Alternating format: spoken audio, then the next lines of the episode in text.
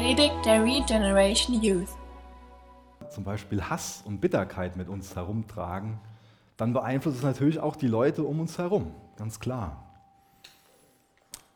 Es geht heute Morgen in 2. Petrus 2 um falsche Lehrer. Und über die falschen Lehrer sagt Jesus in Matthäus 7, Vers 16, an ihren Früchten werdet ihr sie erkennen. Wenn man jetzt das Wort falsche Lehrer hört, dann könnte man meinen, wenn jetzt der Petrus darüber was weitergibt, dass er vorwiegend die falsche Lehre aufdeckt, die in Form von Worten weitergegeben wird. Aber was auch Jesus hier macht und wo sich Petrus in unserem Text heute darauf bezieht, ist, dass man falsche Lehre an ihrer Frucht erkennen kann. Das heißt, was Petrus macht, ist, dass er den faulen Lebensstil aufdeckt. Ja, sie bringen quasi faule Eier hervor und nicht gute Früchte, Früchte des Geistes. Ich hoffe, uns allen ist klar, dass wir nicht nur durch unsere Worte lehren, sondern auch durch unsere Taten. Es gibt so ein Sprichwort, das heißt, ein Bild ist tausend Worte wert. Wir geben ja ein Bild ab mit dem, wie wir uns verhalten. Unser Verhalten spricht oft mehr als tausend Worte. Und was der Petrus heute Morgen macht, ihr könnt gerne schon mal aufschlagen, 2. Petrus 2, geht es um den, die Verse 10 bis 16, also die zweite Hälfte 10b bis 16. Und da spricht er so zwei faule Eier an. Da geht es zum einen um Begierde und Lüsternheit und als zweiten Punkt um Anmaßung und Hochmut. Ich lese mal 2. Petrus 2, Vers 10b vor.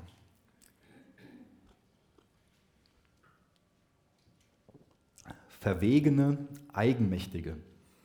Sie schrecken nicht davor zurück, Herrlichkeiten zu lästern. Wo Engel, die an Stärke und Macht größer sind, nicht ein lästerndes Urteil gegen sie beim Herrn vorbringen. Diese aber, wie unvernünftige Tiere, von Natur aus zum Eingefangen werden und Verderben geboren, lästern über das, was sie nicht kennen und werden auch in ihrem Verderben umkommen, wobei sie um den Lohn der Ungerechtigkeit gebracht werden. Petrus erklärt hier, dass die Arroganz der falschen Lehrer darin besteht, dass sie nicht davor zurückschrecken, Herrlichkeiten zu lästern. Wer ist jetzt hier mit Herrlichkeiten gemeint? Wenn man da verschiedene Bibelübersetzungen liest, dann ähm, kann das einen zu verschiedenen Ergebnissen führen, aber ich bin davon überzeugt, dass die Elberfelder, die ich gerade ähm, vorgelesen habe, das sehr, sehr gut übersetzt und dass wir einen klaren Hinweis darauf bekommen, dass es hier um gefallene Engel geht. Das Wort Herrlichkeiten bezieht sich auf gefallene Engel. Und warum ist es jetzt von den falschen Lehrern falsch, gegenüber oder die gefallenen Engel zu lästern? Das ist ja eine Frage. Und ich denke, der Grund, warum es für sie falsch ist, diese gefallenen Engel zu lästern, ist, dass, obwohl sie gefallen sind, ihre Herkunft immer noch glorreich ist. Das heißt, auf uns Menschen übertragen, wir sind ja auch Teil von der gefallenen Schöpfung. Und deswegen ist es für uns genauso wenig in Ordnung, über jemanden, der Teil von der gefallenen Schöpfung ist, zu lästern. Wir sind in Gottes Ebenbild geschaffen. Auch wir haben diese glorreiche Herkunft und es ist für uns falsch zu lästern. Uns Menschen bezogen, weil wir in der Ebenbildlichkeit Gottes sind, weil Gott uns wertschätzt, jeden Einzelnen, weil Gottes Gnade für jeden Einzelnen da sein will. Deswegen hat Gott ein Problem damit, wenn wir uns arrogant erheben und jemanden herablassend behandeln. Das heißt, wir haben kein Recht dazu, andere Menschen zu lästern, schlecht zu denken, uns herablassend zu verhalten. Lästern ist nie gut. Petrus stellt das Verhalten hier von, von den guten Engeln dem Verhalten von falschen Lehrern gegenüber. Die falschen Lehrer, die bezeichnen er hier quasi als Lästermäuler, aber die guten Engel, die wagen es nicht zu lästern. Davon können wir auch in Judas lesen. Lese ich mal schnell vor, Judas 9. Michael aber, der Erzengel, wagte nicht, als er mit dem Teufel stritt und Wortwechsel um den Leib Moses hatte, ein lästerndes Urteil zu fällen, sondern sprach, der Herr schelte dich.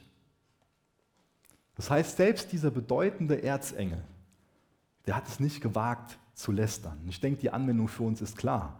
Auch wir sollten es nicht wagen zu lästern. Auch wir sollten unsere Zunge der Herrschaft von Jesus unterstellen. Und das ist nicht immer einfach. Und deswegen soll das unser Gebet sein. Deswegen sollten wir das üben. Es kommt ja gerade im Sport ganz oft vor, dass Gegner übereinander lästern. Gerade beim Boxen, da kann man das schon mal sehen, dass die Nettigkeiten austauschen, ganz höfliche Sachen sagen. Oder auch beim, beim Fußball. Ja, da wird groß getönt und dann, ah, die schicken wir 5-0 nach Hause und dann wird das noch vielleicht auf Facebook gepostet und eine ganz große Klappe und oh, wir, wir sind's. Und der andere wird gelästert. Aber wisst ihr, was ich als Trainer von der gegnerischen Mannschaft machen würde? Ich würde das ausdrucken, was da so schön gepostet wurde, und würde das an die Tür von der Umkleidekabine hängen und meiner Mannschaft sagen: Hier, guck mal, das sagen die über uns. Jetzt lasst uns hart trainieren. Lasst uns fair sein. Lasst uns zusammenhalten als Mannschaft. Und ich kann mir vorstellen, dass der Teufel vielleicht so etwas Ähnliches macht. Das heißt, wir sollten nicht den Gegner motivieren und uns zu einem größeren Ziel machen.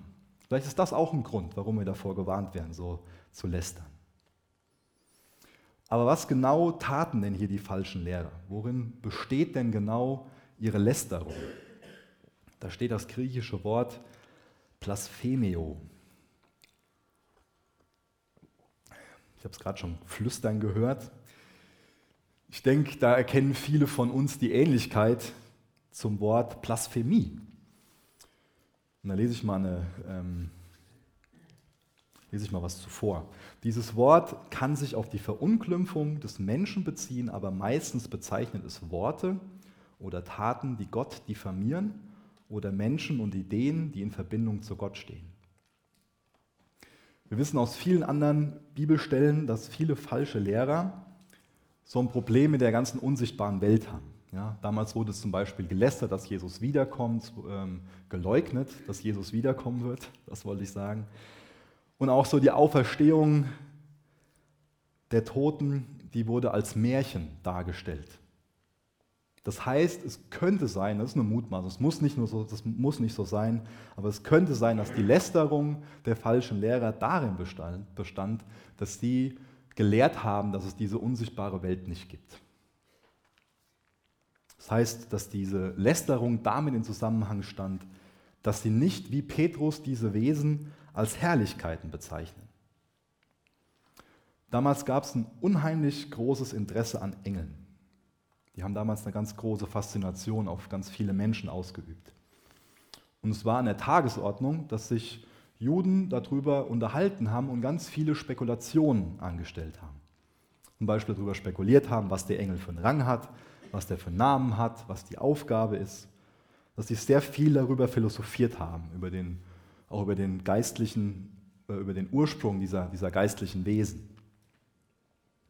Das heißt, zum einen könnte es sein, dass sie gesagt haben, ähm, die gibt es nicht. Es kann aber auch sein, dass die Lästerung darin bestand, irgendwelche Mutmaßungen anzustellen und weit darüber hinauszugehen, was eigentlich in der Bibel steht. Und das ist natürlich auch so eine, so eine Gefahr, dass in Dinge mehr hinein interpretiert wird, die in der Bibel stehen, als, als, da, als sie überhaupt meinen und aussagen. Dass man sich verlässt auf außerbiblische Stellen, ähm, aus, außerbiblische Quellen und dann spekuliert. Das ist eine Gefahr, vor der wir auch gewarnt werden. Nicht nur an Offenbarung 22 denken.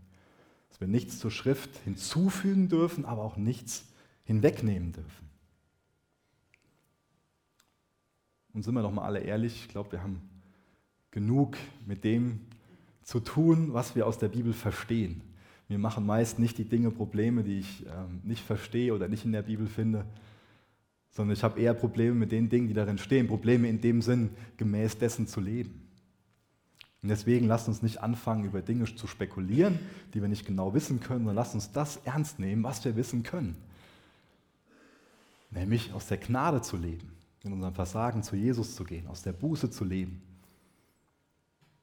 ihn Herr sein zu lassen über uns, Gottes Wort ernst zu nehmen und das Licht, was wir haben, das zu nutzen, nach dem Licht, nach Jesus zu leben. Worin können denn sonst noch so Lästerungen bestanden haben? Man kann natürlich auch leichtfertig mit Dingen umgehen, in denen gefallene Engel involviert sein können. Nur mal als Beispiel Horoskope. Ich musste da so in der Vorbereitung eine Situation denken, wo ich äh, früher in der Frühstückspause mit einem Arbeitskollegen am Tisch saß und äh, eine Zeitung aufgehabt, ein Horoskop vorgelesen, sich darüber lustig gemacht. Oder es gibt andere Dinge, wo, wo, wo wir die, die wir einfach auf die, auf die leichte Schulter nehmen können, wo gefallene Engel involviert sind. Vielleicht Computerspiele, wo Dämonen vorkommen oder, oder Filme oder andere Praktis wie, wie Tarotkarten oder Gläserrücken. Lasst uns sowas nicht irgendwie auf, auf die leichte Schulter nehmen, leichtfertig mit sowas umgehen, wo gefallene Engel involviert sind. Und dann in Vers 12, da findet der Petrus wieder sehr deutliche Worte. Ja, das ist ja bekannt für, deutliche Worte zu finden. Könnte man vielleicht denken, wie unhöflich ist das denn? Ja, so falsche Lehrer mit Tieren zu vergleichen. Was Petrus hier macht, ist, dass er ein uraltes Sprichwort zitiert. Das Sprichwort ist, Tiere wurden nur geboren, um gefangen und vernichtet zu werden. Das heißt, was Petrus hier macht, ist, dass er das Verhalten von den falschen Lehrern mit dem Verhalten von Tieren vergleicht. Tiere, wissen wir alle, sie sind von ihren Instinkten geleitet. Ja. Wenn ein Tier Hunger hat, dann hast du Scheuklappen auf und dann gibt es nur noch Fressen, nichts mehr anderes. Ja? Und genauso lässt sich, wie Petrus hier erklärt, ein falscher Lehrer einfach nur von seinen Bedürfnissen regieren. Sie folgen ihren fleischlichen Lüsten. Und wir bekommen erklärt, dass sie sich dadurch selbst zerstören. Das heißt, wer seinen Trieben folgt, wer sich von seinen Bedürfnissen beherrschen lässt, der zerstört sich selbst. Ich habe das eben schon mal betont, dass wir in Gottes Ebenbild geschaffen sind. Und ein Aspekt davon ist, dass wir Entscheidungen treffen können und auch sollen. Deswegen lasst uns nicht so verhalten wie so ein Tier, was einfach nur triebgesteuert ist. Dann lasst uns Verantwortung für uns übernehmen, dafür, wie wir uns verhalten, wie wir uns entscheiden, wie wir, wie wir reden, was wir tun. Gott hat uns nicht dafür geschaffen, damit wir uns selbst zugrunde richten, sondern schlussendlich hat er uns dafür geschaffen, mit ihm in Macht und Herrlichkeit zu regieren. Das ist sein eigentlicher Plan für uns. Den können wir auf den letzten beiden Seiten der Bibel durchlesen, Offenbarung 21 und 22. Das ist das, was Gott für uns im Sinn hat. Deswegen sollten wir diese Bibelstellen auch nicht nur so als was Negatives, Verdammtes sehen, sondern wir sollten es als, an, an was sehen, das Gott uns beschreibt. Hier, das ist gar nicht das, was ich für euch vorgesehen habe ich habe es gar nicht für euch vorgesehen, dass ihr euch selbst zugrunde richtet, aber ihr könnt euch entscheiden. Und deswegen entscheidet euch dafür, als Nachfolger Jesu zu leben. Entscheidet euch dafür, nach meinem Willen zu fragen, zu suchen, die Bibel aufzuschlagen, Gemeinschaft mit Christen zu haben. Und dann lebt nach dem, was ich euch sage.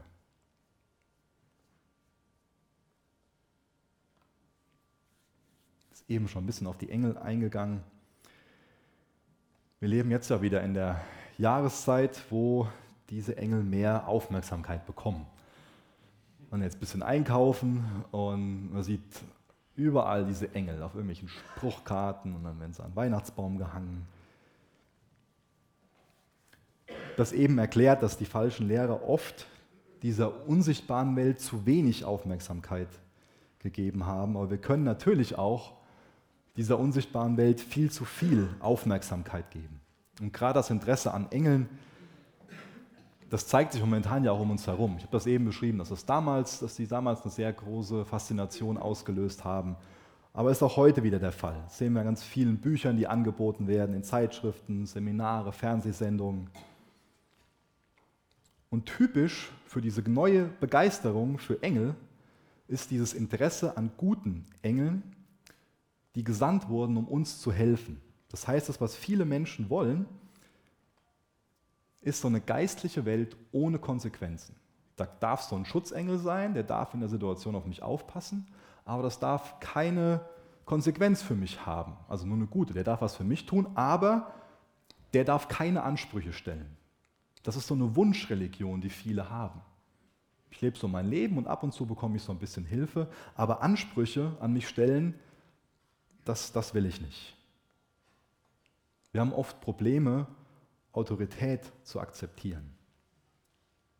Und deswegen erscheint vielen Menschen das, was ich beschrieben habe gerade, so wunderbar, dass keine Ansprüche gestellt werden. Die Wahrheit ist, dass es uns darum gehen sollte, nicht unsere Freiheit primär zu finden, sondern unseren Herrn zu finden. Und die Wahrheit ist, dass wenn wir unseren Herrn gefunden haben, wenn wir Christus gefunden haben, dass wir dann für uns Menschen maximale Freiheit gefunden haben. Denn wir haben das ja gerade gelesen. Im Grunde genommen versklaven die falschen Lehrer sich selber, indem sie sich einfach nur von ihren Trieben beherrschen lassen. Und das ist ja keine, keine Freiheit, sich von Trieben beherrschen zu lassen, oder? Es ist Freiheit, wenn wir uns Christus unterordnen. Da finden wir maximale Freiheit, an diesem Ort. Petrus hat ja dieses Wort eigenmächtig gebraucht, um falsche Lehrer zu charakterisieren. Das ist auch so ein Mantra der heutigen Zeit, so dieses Mach dein Ding. Ja? Wird von ganz vielen einfach so als, als Lebensmotto wiederholt. Mach dein Ding. Ist das so gut? Es ist wichtig, dass du dich selbst verwirklichst, du deine eigenen Ziele erreichst. Und deswegen sind viele auf dem Ego-Trip und wollen sich selbst verwirklichen. Und sie bekommen von vielen gesagt, dass es eigentlich darum im Leben geht. Ich will mal eine Bibelstelle vorlesen, könnt ihr gerne mit aufschlagen, aus Philippa 2, einen längeren Abschnitt, Philippa 2, Vers 1 bis Vers 11.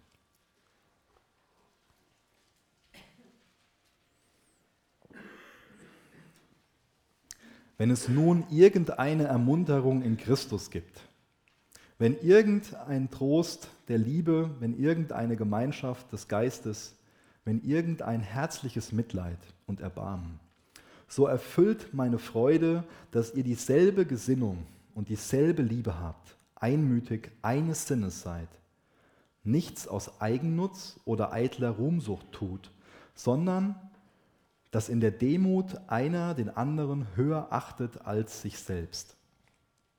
Ein jeder sehe nicht nur auf das Seine, sondern ein jeder auch auf das des anderen.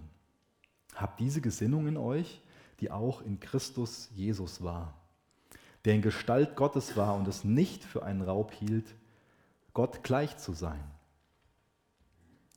Aber er machte sich selbst zu nichts und nahm Knechtsgestalt an indem er den Menschen gleich geworden ist und der Gestalt nach wie ein Mensch befunden.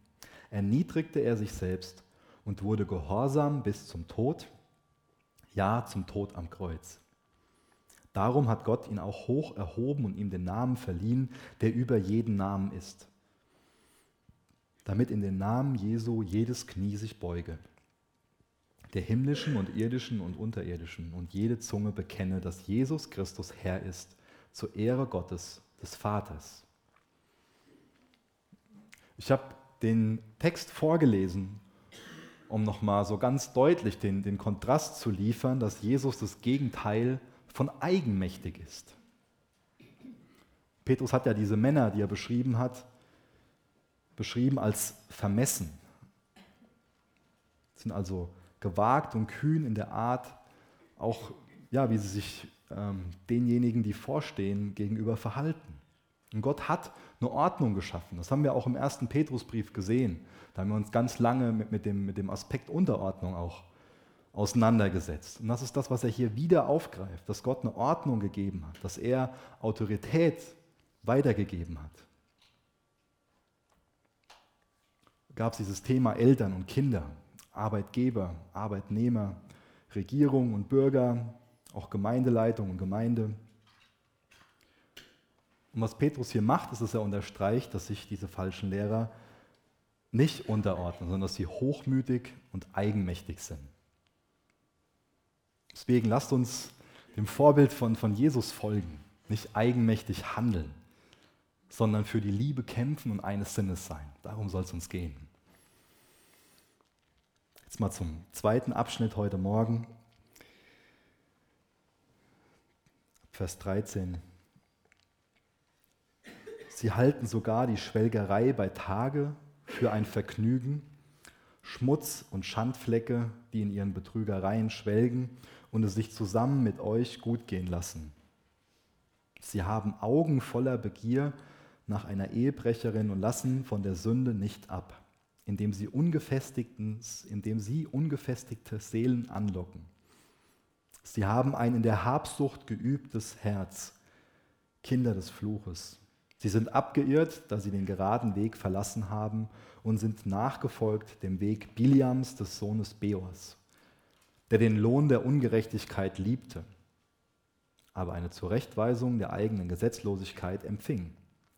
Ein stummes Lasttier redete mit Menschenstimme und wehrte der Torheit des Propheten. Im ersten Abschnitt ging es also um die Anmaßung und den Hochmut der falschen Lehrer. Jetzt beschreibt Petrus deren ungezügelten Appetit, könnte man das nennen. Also ihre Begierde, ihre Lüsternheit. Und was Petrus macht, ist, dass er nach und nach so einige Merkmale ihrer Begierde aufzeigt. Als erstes steht dieses Wort Vergnügen. Er beschreibt hier ihre Sucht nach Vergnügen. Vergnügen kann natürlich auch eine neutrale, eine positive Sache sein. Gott gibt uns natürlich viele Dinge zum Genießen. Es ist toll, wenn wir jetzt zum Beispiel zu Weihnachten ein gutes Essen genießen. Gott gibt uns viele Dinge zum Genuss und auch zu unserem Vergnügen. Das griechische Wort, was hier für Vergnügen verwendet wird, ist das Wort Hedone. Und auch dadurch bekommen wir ein Wort, was für viele von uns ein Begriff ist, das Wort Hedonist. Ein Hedonist, der lebt einzig allein für seine Lust und seine Freude und für die Vermeidung von Schmerz oder Leid. Dadurch wird ein Hedonist natürlich zu einer ganz egoistischen Person. Und was Petrus hier beschreibt, ist, man kann davon ausgehen, dass natürlich oft solche Leidenschaften im Versteckten ausgeübt werden, aber der Petrus sagt, die leben das ganz öffentlich aus, wie wir da gelesen haben. Sind völlig schamlos darin, wie sie ihren Trieben, ihren Leidenschaften nachgehen. Ich denke, der Bibeltext, der ist für uns sehr aktuell. Und ich finde es wichtig, den jetzt nicht nur primär auf falsche Lehrer auszulegen, sondern auch zu fragen, was hat das denn für uns für eine, für eine Anwendung? Ist ja immer einfach, dann so die anderen zu sagen. Aber was hat das denn für eine Anwendung auf uns? Und ich glaube, wir leben ja in einer Gesellschaft, wo es ganz, ganz vielen nur um Genuss und Vergnügen geht. Und es geht ja auch nicht darum, dass ich heute Morgen erklären will, dass Genuss und Vergnügen, dass es absolut verwerflich ist. Aber was ich ganz deutlich unterstreichen will, ist, dass Genuss und Vergnügen, dass das Dinge sein können, die für uns zu Götzen werden. Ist das was, was so am Wegesrand ist, was wir mal genießen, oder leben wir für diese Dinge? Viele Menschen in unserer Gesellschaft beten diese beiden Götzen an, Genuss und Vergnügen. Dieses Streben nach Glück, das machen viele zu ihrem obersten Ziel im Leben. Und sie suchen Glück nicht bei Jesus Christus, sondern streben nach besserem Essen und Trinken, Unterhaltung, Reichtum, Macht, Anerkennung, können wir jetzt viele Dinge einsetzen. Immer mehr, immer krasser, immer extravaganter. Es gibt nie das, was genug ist. Und genug ist immer nur ein bisschen mehr. So das Essen, was mal was ganz Besonderes war, das ist nicht mehr genug. Der Fernseher, wo man im letzten Jahr noch gesagt hat, wow, der ist nicht mehr genug. Da muss was Größeres her. Der muss jetzt Ultra HD sein. Das Auto, was mal so toll war, das hat jetzt zu wenig PS und ist zu groß oder zu klein oder wie auch immer. Genug ist immer nur ein bisschen mehr. Der Sex mit der Ehefrau, der immer so vertraut und schön war, der reicht nicht mehr aus. Genug ist immer nur ein bisschen mehr. Gott gibt uns viele Dinge zum Genuss. Natürlich ist es nicht falsch, ein größeres Auto haben zu wollen oder gerade zu Weihnachten leckeres Essen haben zu wollen. Aber Probleme fangen dann an, wenn der Genuss von diesen Dingen unser primäres Ziel wird. Wenn wir morgens dafür aufstehen und das als Gedanke haben. Mehr, mehr, mehr. Nächster Punkt, den Petrus aufgreift, ist die Schwelgerei bei Tage. Das sind auch so Worte, die wir häufig verwenden. Petrus kann hier vielleicht eine Abendmahlsfeier meinen. Gehen viele Ausleger davon aus, dass er hier eine Abendmahlsfeier beschreibt. Diese Irrlehrer, die haben offen gesündigt und dann, wenn es so ist, an diesem Mahl teilgenommen. Und dadurch ist einfach ihre, ihre Heuchelei gar nicht zu überbieten. Ja? Das Abendmahl, was wir heute gleich noch gemeinsam feiern wollen, das ist ein Fest, was, was die Liebe und die Einheit unter uns Christen stärken soll. Natürlich geht die Symbolik noch weiter. Aber die haben dann an diesem Abendmahl Gerüchte verbreitet, andere verleumdet, andere von, von Jesus abgebracht. Es war damals oft so, dass bei einer Abendmahlsfeier so eine komplette Mahlzeit eingenommen wurde. Und der Grundgedanke davon, der war auch eigentlich ganz, ganz gut, war löblich. Nämlich es gab Leute, die hatten weniger und es gab Leute, die hatten mehr. Und dann haben die Leute, die mehr hatten, mehr mitgebracht, damit die Leute, die weniger hatten, dann auch mal was Leckeres zum Essen hatten. Aber leider ist es oft in Ausschweifungen geendet. Das hat zum Beispiel Paulus beschrieben, 1. Korinther 11, Vers 21. Denn jeder nimmt beim Essen sein eigenes Mahl vorweg. Und der eine ist hungrig, der andere ist betrunken. Ich glaube, da können wir echt froh sein, dass bei unseren Potlucks ähm, bisher nichts Schlimmeres passiert ist, als dass jeder mal, jemand mal ein Steak zu viel gegessen hat. Und daher können wir das, denke ich, gut weiter beibehalten. Der nächste Punkt, den er beschreibt, ist, dass sie die Augen voller Begier nach einer Ehebrecherin haben.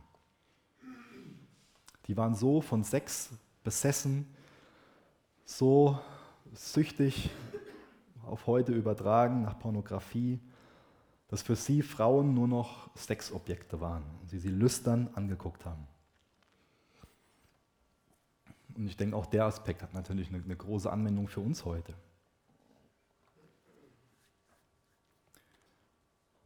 Ich sage mal, sprichwörtlich gibt es um uns herum alle möglichen Dächer, wo sich Bathsebas ausziehen. Bathseba ist so diese Frau, mit der David gefallen ist. Und das war zu einem Zeitpunkt, wo er normalerweise hätte im Krieg sein sollen als vorbildlicher König. Aber er ist faul zu Hause, ist am Chillen, lässt es gut gehen, geht nicht dem nach, wo er eigentlich mit beschäftigt sein sollte und sieht dann zu, wie sich diese Frau entkleidet auf einem anderen Dach und er fällt. Wie gehen wir damit um, wenn sich auf anderen Dächern Bathsebas entkleiden? Wie gehen wir damit um, mit dem, was alles über das Internet möglich ist? Sind wir so bequem zu Hause auf der Couch oder sind wir dort, wo wir sein sollten? Nicht, dass wir nicht auch auf der Couch sein sollten. Ich denke, ihr könnt das differenzieren.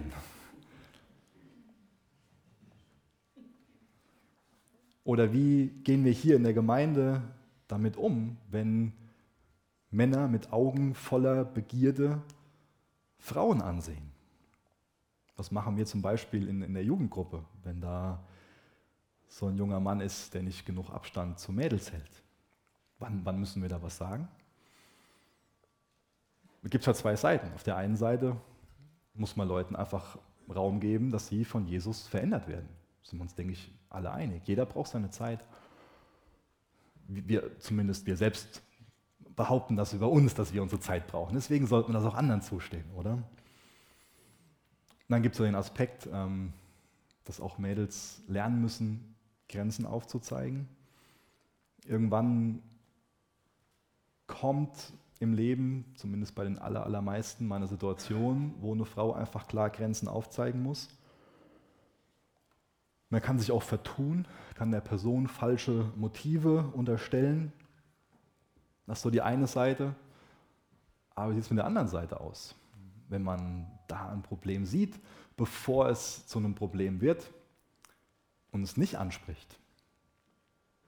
Wie gehen die Eltern von der Person damit um, die, darauf, die auf das Thema angesprochen wurde? Warum erkläre ich das alles? Weil wir Weisheit brauchen. Deswegen erkläre ich das. Weil es oft so ist, dass man schwierige Entscheidungen fällen muss. Und deswegen bitte ich euch einfach, dass ihr betet. Das ist wichtig. Leute, die Entscheidungen treffen, die brauchen Gebet und die brauchen auch Vertrauen. Denn es kommt immer wieder vor, dass mal Fehler gemacht werden. In den Raum müssen wir uns auch geben, Fehler zu machen. Man kann in so Situationen unmöglich immer das Richtige machen und keine Gefühle verletzen. Ist leider, leider nicht möglich. Oder wenn es doch möglich ist, dann können wir uns gerne nach dem Gottesdienst unterhalten. Dann will ich das gerne lernen. Dann als, als vierte Eigenschaft ungefestigte Seelen anlocken. Bisher ging es ja viel so um das persönliche Versagen, aber dieser unmoralische Lebensstil, der hat ja nicht nur Konsequenzen für einen persönlich, sondern, wie ich am Anfang schon Jesus zitiert habe, werdet an den Früchten erkennen, das hat auch Konsequenzen dann auch auf, auf andere. Und die Frucht ist ja immer was für, für andere. Und hier wird sogar dieses Wort anlocken verwendet. Das ist ein Wort, was sonst beschrieben wird, um zum Beispiel zu erklären, dass jemand mit einem Köder einen Fisch anlockt. Was können denn für uns solche Köder sein? Falsche Lehren sind oft attraktiv.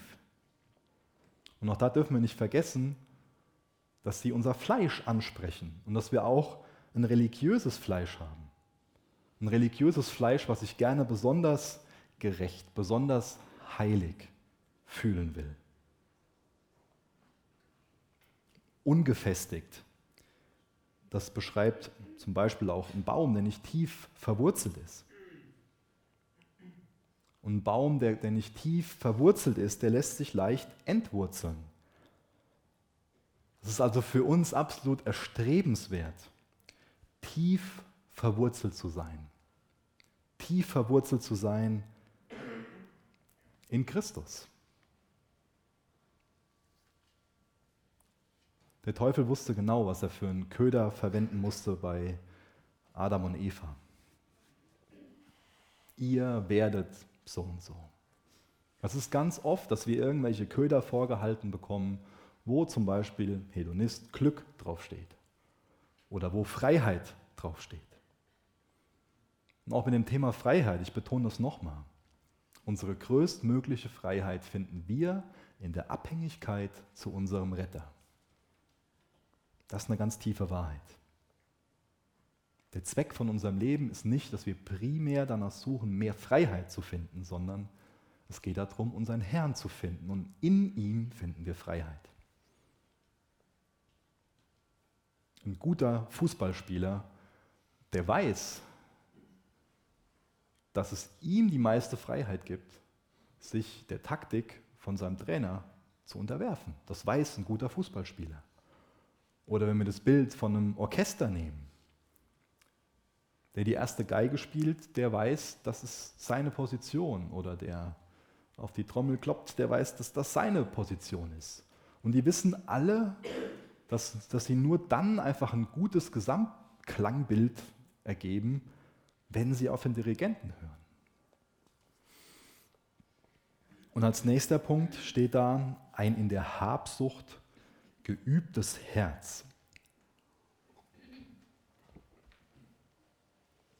Geübt. Das wird sonst oft verwendet, dieses Wort, was dafür im Grundtext steht, um so einen Athleten zu beschreiben, der zum Beispiel nach ganz viel Training bei den Olympischen Spielen teilnehmen darf. Geübt in der Habsucht. Hart dafür gearbeitet, habsüchtig zu werden. Ja? Da musste ich mich auch selbstkritisch hinterfragen. Das jetzt vor kurzem schon mal in der Jugend erzählt.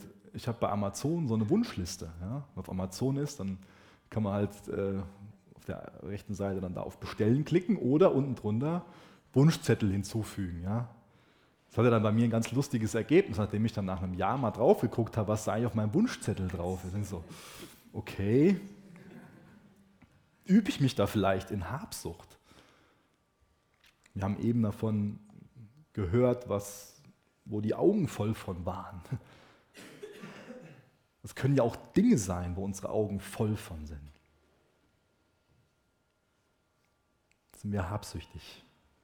Und das Wort Habsucht, wie gesagt, das bezieht sich hier nicht nur auf Geld oder Besitz, sondern das kann sich auch auf Macht, auf Ansehen oder auch, wie eben beschrieben, auf Sex beziehen. In was üben wir unsere Herzen?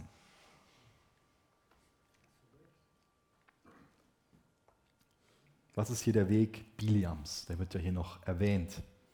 Das könnt ihr mal nachlesen, wenn ihr wollt, zu Hause, 4. Mose 22 bis Vers 25. Das ist ja Biliam, der betritt die Szenerie, als Israel in Moab lagert und sie sich vorbereiten, in dieses verheißene Land einzumarschieren. Und dann ist da dieser Barak, dieser moabitische König, und er versucht, den Biliam, der zuvor schon als Prophet aufgetreten ist, zu kaufen, damit er Israel verflucht. Er spricht also die Habsucht von dem Biliam an. Und der Biliam offenbart, dass er ein habsüchtiges Herz hat. Und er zieht los und dann stellt sich der Engel des Herrn in seinen Weg und er merkt es noch nicht mal, mehrmals. Und Biliam ist so habsüchtig, dass der Engel die geistliche Situation, die geistliche Welt besser beurteilen kann, nämlich Augen für den Engel hat. Und, und Biliam selbst übersieht das. Ja? Das heißt, er ist so blind von Habsucht gewesen, dass sein Esel die geistliche Lage besser beurteilen konnte. Und da musste ich schon schmunzeln, weil ich wieder an den Anfang von unserem Text denken musste, wo Petrus die falschen Lehrer mit Tieren vergleicht und dann nachher stellt er diesen Kontrast her, seht mal, Gott kann selbst Tiere sehend machen.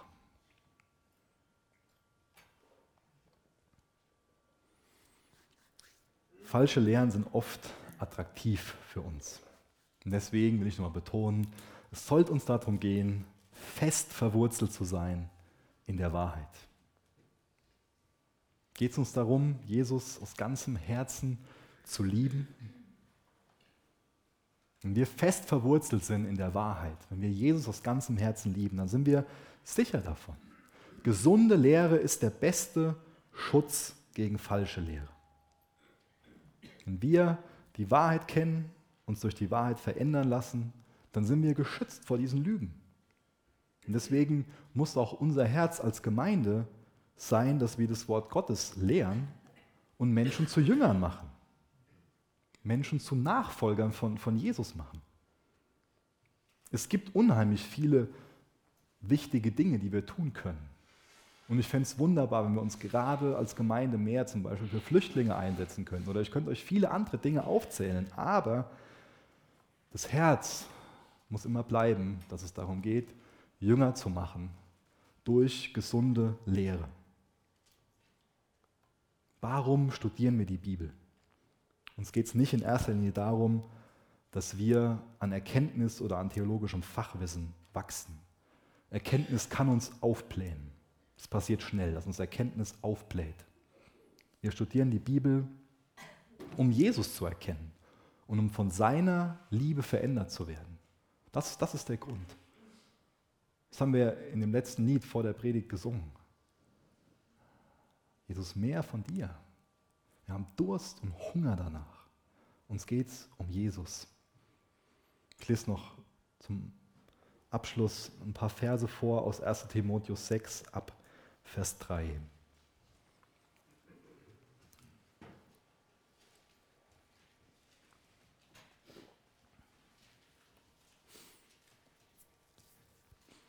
Wenn jemand anders lehrt und sich nicht zuwendet den gesunden Worten unseres Herrn Jesus Christus und der Lehre, die gemäß der Gottseligkeit ist, so ist er aufgeblasen und weiß nichts, sondern ist krank an Streitfragen und Wortgezänken. Aus ihnen entstehen Neid, Streit, Lästerung, böse Verdächtigungen, ständige Zänkereien von Menschen, die in der Gesinnung verdorben und der Wahrheit beraubt sind und meinen, die Gottseligkeit sei ein Mittel zum Gewinn. Die Gottseligkeit mit Genügsamkeit aber ist ein großer Gewinn. Denn wir haben nichts in der Welt, in die Welt hineingebracht, sodass wir auch nichts hinausbringen können. Wenn wir aber Nahrung und Kleidung haben, so sollen wir uns daran genügen lassen. Die aber reich werden wollen, fallen in Versuchung und Fallstrick und in viele unvernünftige und schädliche Begierden, welche die Menschen in Verderben und Untergang versenken. Denn eine Wurzel alles Bösen ist die Geldliebe, nach der einige getrachtet haben und von dem Glauben abgeirrt sind und sich selbst mit vielen Schmerzen durchbohrt haben.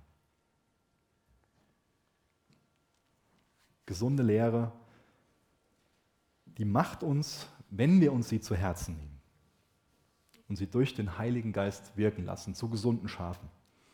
Und gesunde Schafe, die vermehren sich, die machen gesunde Schafbabys. Und jetzt komme ich zurück zum, zum Anfang meiner Predigt. Gesunde Früchte, faule Eier.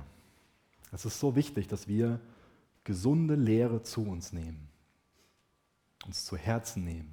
Wie gesagt, es geht nicht um aufgeblasen zu sein und durch, durch Erkenntnis, sondern es geht darum, Jesus zu erkennen, ihn zu Herzen zu nehmen, ihn zum Herrn zu machen, in ihm diese Freiheit zu finden. Deswegen sollen wir es nicht vernachlässigen, in Gottes Wort zu sein, in Gemeinschaft zu sein.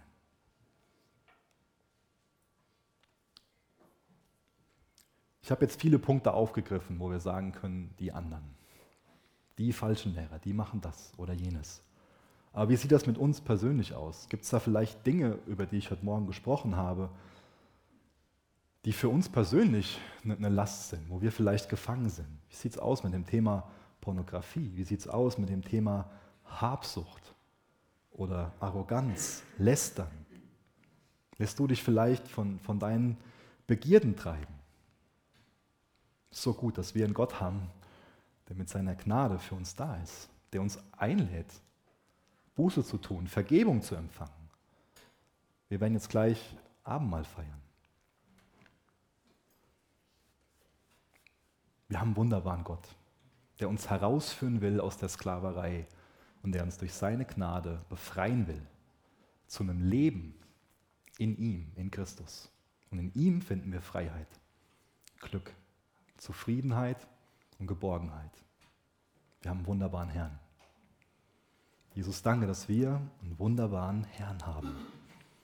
Jesus, wenn heute Morgen jemand hier ist, der dich noch nicht als seinen Herrn und Erlöser angenommen hat, dann bitten wir dich gemeinsam als Gemeinde darum, dass du der Person dabei hilfst zu erkennen, dass sie dich braucht, dass sie einen Erlöser braucht. Wir wollen dich bitten, dass diese Person dich annimmt. Dass du weißt, ob heute Morgen jemand hier ist, der gefangen ist in Pornografie,